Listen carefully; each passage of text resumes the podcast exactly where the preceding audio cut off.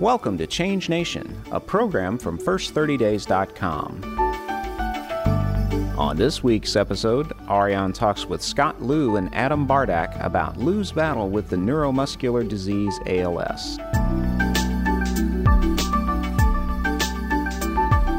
Here's Ariane. Scott Lew was a successful Hollywood film executive and an aspiring movie director when he was given a devastating diagnosis. The twitches that he was experiencing in his chest was ALS, also known as Lou Gehrig's disease. Despite the fact that most people who are diagnosed with ALS are given a five year life expectancy, Scott was completely determined to continue living life and directing his first feature film, Bickford Schmeckler's Cool Ideas. His friend Adam Bardak documented Scott's struggle to complete the film in another documentary called Living with Lou.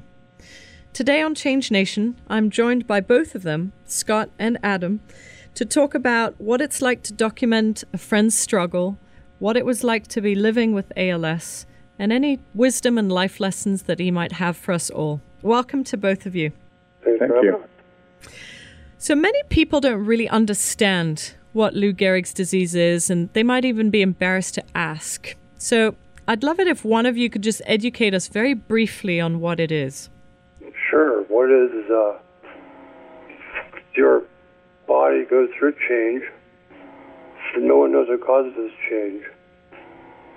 But your motor neurons, the, the nerves that make your muscles move, begin to atrophy.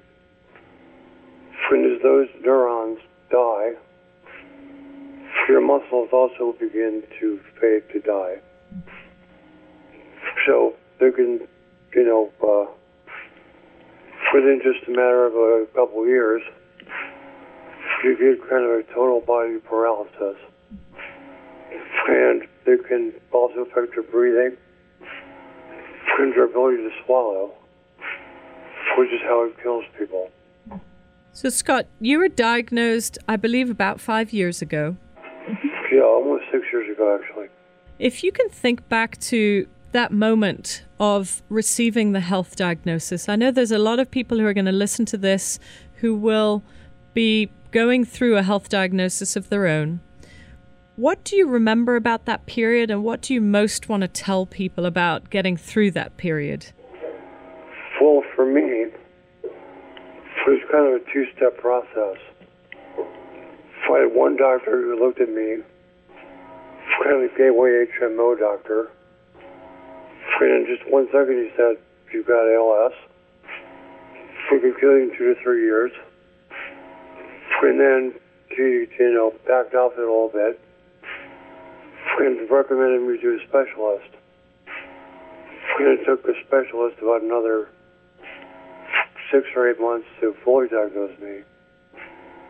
But in that time, I had time to kind of get my head around. You know, I knew that I was getting weaker.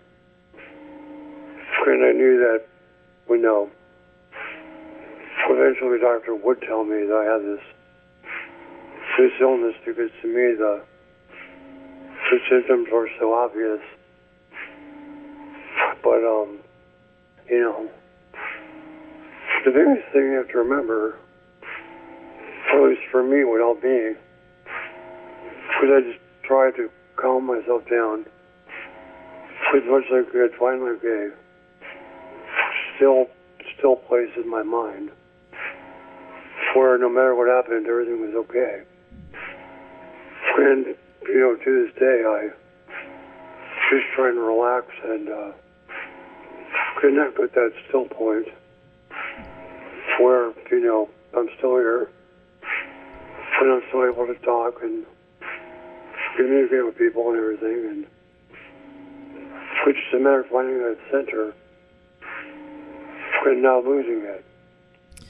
Scott, do you remember what specifically helped you most at the start to deal with the fear, to deal with maybe the anger, the the misunderstanding, the doubt, all those negative emotions that come up in the first 30 days of a change and certainly a diagnosis? Sure. Well, for one thing, it was very much like getting struck by lightning, you know. It's so rare. Um, he said to think that no matter what I did, it wasn't my fault. It wasn't like I was driving drunk or something, I paralyzed myself or whatever, this is something that just uh, was a total random act of nature. A shark attack. Um, and, uh, you know, that helped me a lot. That, um, the other thing is, um, when I was um, a teenager, I used to do martial arts. And one of the teachers I had had a saying, which is, it's too late for fear. When you're standing there, I don't know if that was clear or not, but says it's too late for fear when you're standing there. And I started to remember that, like, if you're there having the problem, you know, you could, uh, you have to deal with it. You can't let it overwhelm you. Yeah. Adam, what for you was it that made you decide to do this documentary? Were you so inspired by the potential and the story and the man that, that Scott is? Um, I think there were a couple of different factors um, sort of conspiring at the same time. Scott and I had been friends prior to his diagnosis for some five or six years, and we'd actually made a, another documentary together, which Scott directed and, and I produced. And uh, we just really hit it off, and we shared the same sense of humor and the same sort of interest in interest in life's uh, absurdities, and and we were just great friends. And um, you know, when he he actually didn't tell any of his friends about his diagnosis until around eight months, sort of after the fact because he was dealing with the diagnosis himself. And I think I don't want to put words into your mouth, Scott, but he was, um, you know, trying to set up this film and, and concerned that you know this diagnosis was going to affect his ability to get work as a writer and also get this first film made as a director. That's true. So I came. I'd come back from you know Christmas trip from Europe and and noticed that something was happening with Scott, that he was having some difficulty walking and also difficulty using his hands. Um, and, and he told me what was going on, and I sort of, you know, it's, it's a shocking thing, and you're not really sure what to do as a friend and as just as a human being how to how to help this person because it is, you know, it, it is what it is. So I mean, it took about a week or two to sort of digest the situation, and I knew that Scott's film was on the verge of of, of getting um, greenlit. And uh, we just went out to a bar one night, and I sat down with him, and I said, you know, I'd, I'd really love to to make a film about you. And I think it was the fact that he was getting this opportunity to to direct his first film, and just the fact that he has such an incredible sense of humor and such an amazing perspective on life and what what was and is happening to him that it that it, it moved and inspired me, and I just wanted to to tell the story, and it was a good excuse for us to hang out together, and and it was an amazing, you know, experience, and still is. And I'm a big ham, so anytime someone says they want to film me, I'm all for it. exactly. You, t- this is a question really to both of you. What is the best way to help someone who has a diagnosis? I think so many times we just we don't know how to help. I mean, I think from from my perspective, just as a friend, you know, there's very little that you can do as you know, from a kind of medical or scientific or any you know perspective like that. You can you can just be a friend. I mean, that's that's what we always have been to each other, and and I think we've we've drawn a lot closer through this experience, and I think you know, just the opportunity to spend time together and laugh and do the things that we would have normally done and and joke with each other and watch boxing matches and you know do, do all the stuff that we would normally do. We what would you say, to Scott? Cigar habit, but but they do cut back on the star cigar habit, but that's about the only the only change. The um Fine, I totally agree with Adam in that the biggest thing is that people want to, at least for me, have a sense of consistency and continuity. To not feel like people are obsessed with your illness. They treat you normally and they want to still, you know, hang out with you and have fun with you. Um, I have had friends where it's very difficult for them to separate me from the illness when they don't come around as often, or when they do, it's very intense. I can tell that being around me really affects them. It makes me a little bit sad because I don't want that to be the case. But overall, the majority of people, um, that's one of the blessings of ALS. Just put on their their best friendly face to come and hang out, and uh, you know, you really get to see the really great side of people. Right. People come and help you in ways you never expected. For you in ways you never expected. from you know, just rolling through a grocery store. I'll have ten people smile at me. First out of the blue, it's funny. First thing I see someone in a wheelchair. So it makes people smile at you.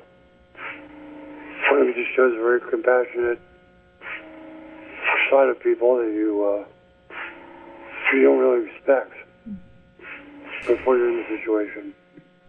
Scott, you say something beautiful in the documentary. You say that we're all trying to be so self reliant and that you really have to let other people help you. Can you share what it's like to to do that and to really depend on others as much as you have had to? Um, sure, that's a good point because that really is one of the big ways of letting yourself deal with a big illness. You can't let pride get in the way of living well. You need to open yourself up for what people do stuff for you. In my case, it's almost everything. I can't use my hands or legs. Um, if I had more of a self conscious attitude where I push people away, my life would be miserable. But what it shows you is that when you, you know, open yourself up for that kind of help, people will help you. And um, it's kind of like a, one of those trust falls. You know, trust fall in grade school. Where you fall backwards and hope the person catches you. Yes. You've got to be willing to do that because you can't help yourself. And, you know, uh, you'd be surprised he's there to help you out. If you open yourself up to it. Adam, I'm curious, having been as, as close a friend to Scott as you are, what are some things about Scott that are so extraordinary that it's probably easier for a friend to describe than for him to say himself because he's probably too humble.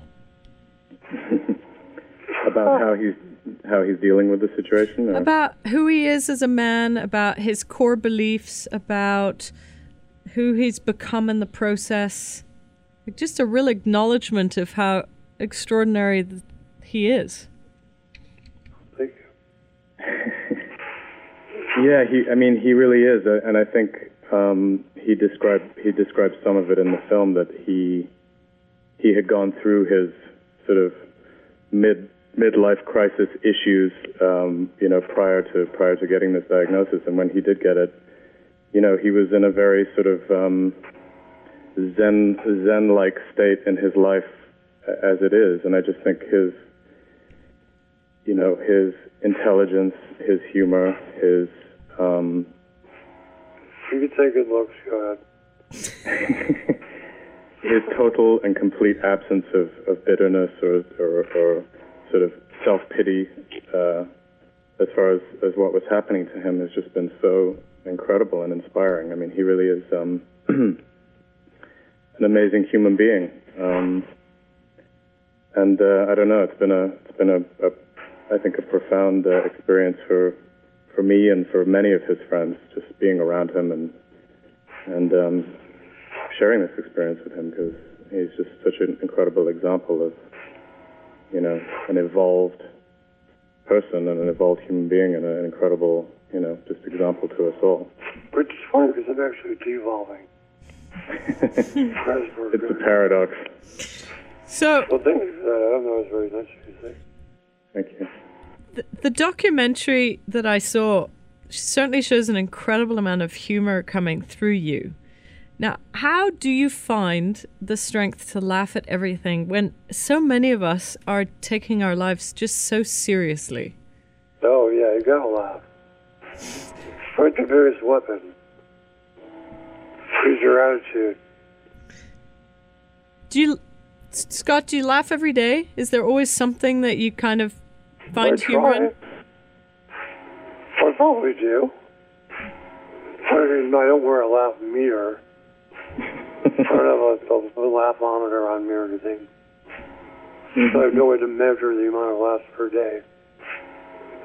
But I bet it would be somewhere between 5 and 50, somewhere in there. Um, I mean, that's what I do like.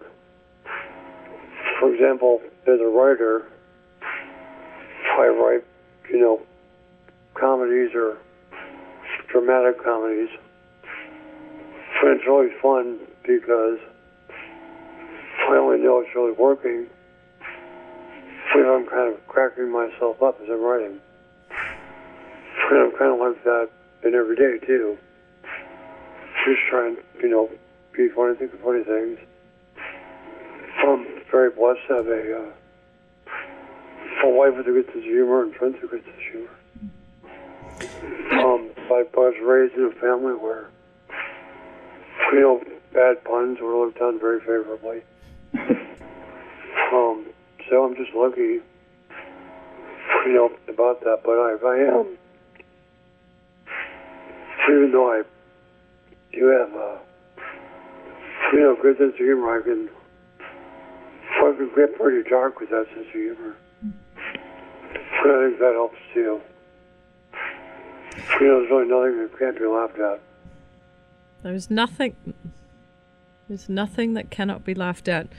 Another beautiful thing I picked up in the film is your wife says that you developed a very different set of eyes of just enjoying every moment you have and how has being grateful and noticing things really sort of become one of your most important skills and show us what what do you see that we don't see? What are what are your set of eyes looking at that someone else might not be looking at yet? Hmm. well first of all i would say that everybody has the potential to look like that. You just have to keep kind of an open heart and open mind when you're looking at things and just from a perspective you're appreciating things now because you know you may not be able to appreciate them later on. And I would say the biggest thing is uh, you know, with family or friends or you know when you're out someplace just driving around. It's like you realize you're in the middle of a little mental picture, a little mental home movie and everything just seems a little bit uh, more exaggerated because you're appreciating the details of where you're at. Um, you know, I've always been a big people watcher. I've always kind of enjoyed trying to figure out what's going on behind what was obvious in front of you. And well, things like that just, you know, it's kind of like, um, this is an illness which really traps you in your body. So to enjoy things, you have to be more aware of what you can just observe. So you are able to find pleasure in observation. Is your ability to interact physically. It's very diminished. But as it turns out, just by observing, you actually interact on a very deep level. You know what's a part of anything. Um, you just have to learn how to work those muscles. What do you think maybe did more? Um, I'd say it's the same thing as like going to a museum and looking at a painting. Putting all the things you turn on inside your brain to appreciate the art. Is the uh, same thing you do to appreciate life. Adam, qu- question for you. Do you feel you're a changed man? Do you feel you're changed inside, em- emotionally, spiritually, how you view life, being more present, observing more from from this incredible journey you've been on together? Uh, absolutely. I mean, there's no no question about it. I think, you know, trying to strive and and succeed in the film business has has a tendency to make you more selfish and more self-absorbed and sort of less aware of the bigger picture. And I think that this this experience of of witnessing Scott deal with this situation and and having been you know, a part of it in the sense of making the film about his situation. It's, it's changed me. It just makes makes me um, just far more sort of aware of, of making the most of every day, and that my sort of problems are completely insignificant compared to what he's going through. And I think it just um, it refocuses one to, to sort of appreciating the, the bigger picture of life and and as Scott was just saying, just um, appreciating your friends, your family, and just being living in the moment and, and taking the time to tell people that you love them and and just appreciating the now and um, you know this gift that we have of being able to breathe and being able to walk and being able to live and spend time with our friends and, and all of that stuff. Um, um, it's just uh, just an incredible gift, and I think get caught up in our daily lives and struggles and problems and kind of lose lose sight of of what's really important and what's really of of value. And I think spending time with Scott has put it very much front and center in my life as far as how I want to live my life and, and how I want to remind myself to, to think the way that he thinks and to see things the way that he thinks he sees them if I can. Um, but, yeah. also, by the way, has an incredible sense of humor. I do. I sound very serious at the moment, but yeah, we, we we definitely uh, we definitely enjoy each other's sense of humor and have the same sense of humor. And I think that's another thing is just seeing seeing the humor in things and, and trying not to take yourself too seriously. Um, I think that's that's a big lesson as well. You know. So I'd like frail us save both of us from becoming assholes. Very true.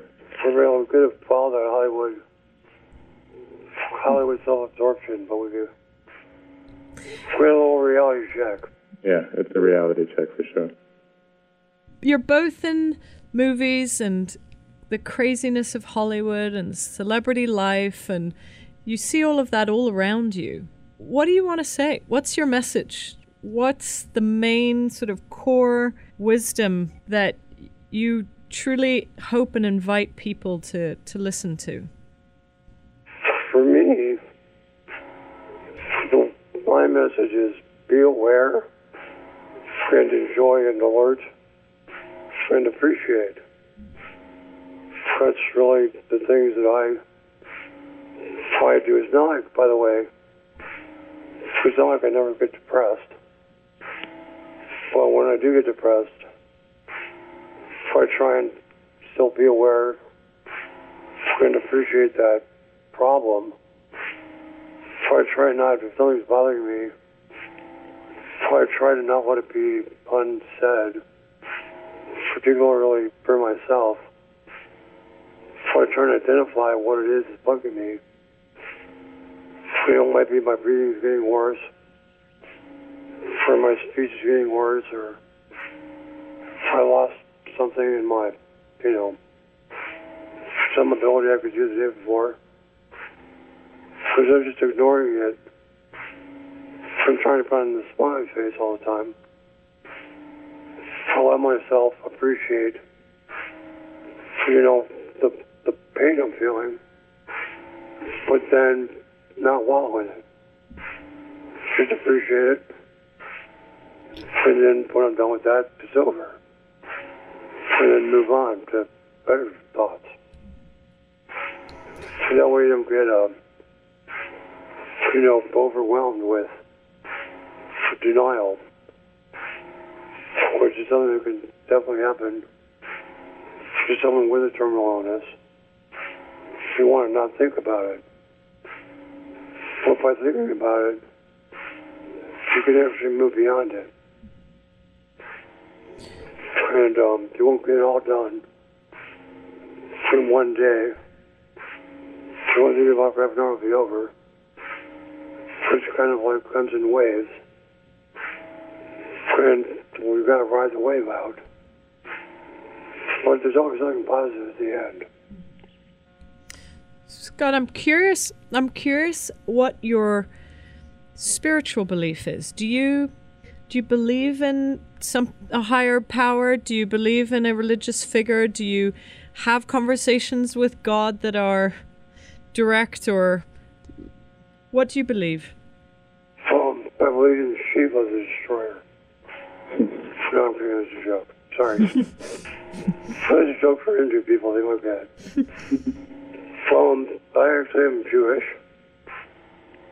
And I'm kind of lucky in that I, um, I went through a period when I was a teenager into my, say, early 20s, before I kind of went on a quest to find a religion that I wanted to believe in. And I read a lot and studied a lot, especially with different kinds of philosophy. And what I found was, when I, you know, actually thought about it, there's a kind of esoteric quality to Judaism, which works pretty well for me. So I kind of got lucky. So I went on a quest and found something that brought up with was comforting for me.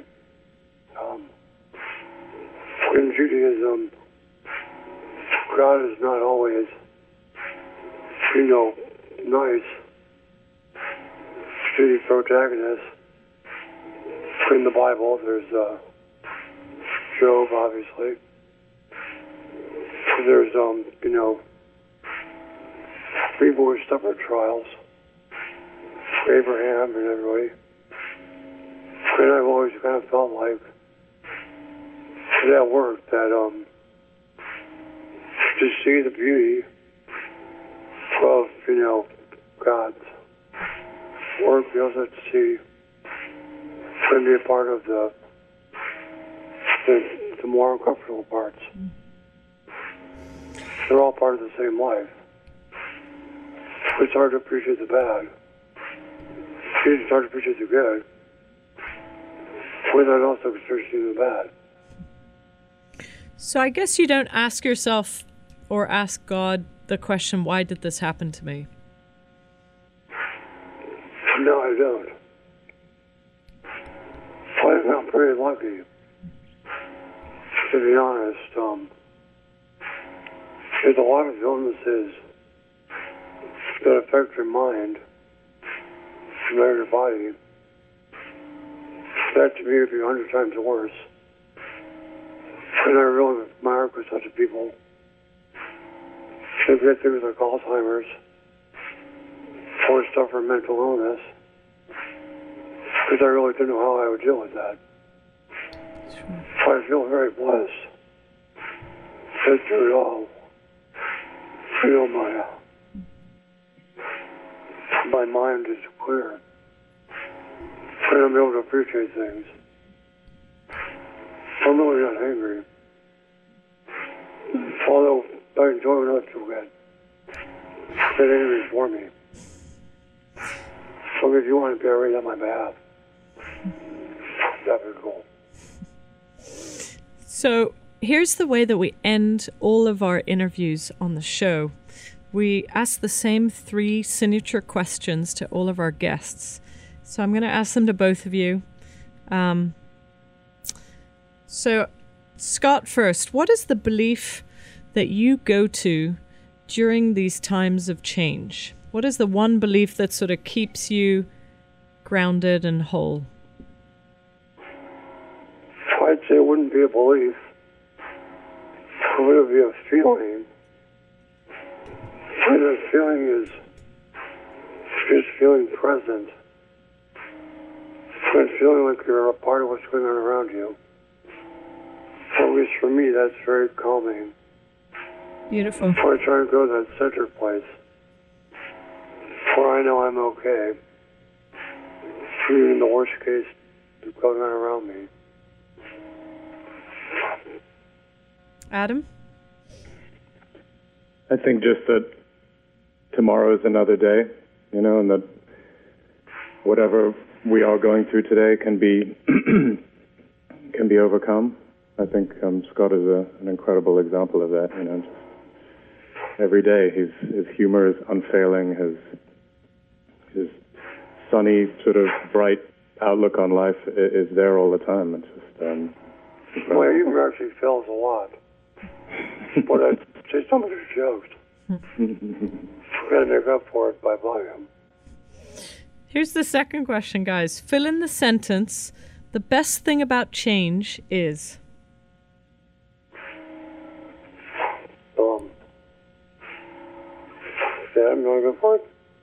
the opportunity to be a better person. Yeah, I would say enjoying what comes next. Um, you know, uh, feeling that, feeling that change. Here's the last one. What is the best change that you have ever made? Um, I got married. God, God bless your beautiful wife. Yes, it is. But that was the best we ever did. No doubt about it.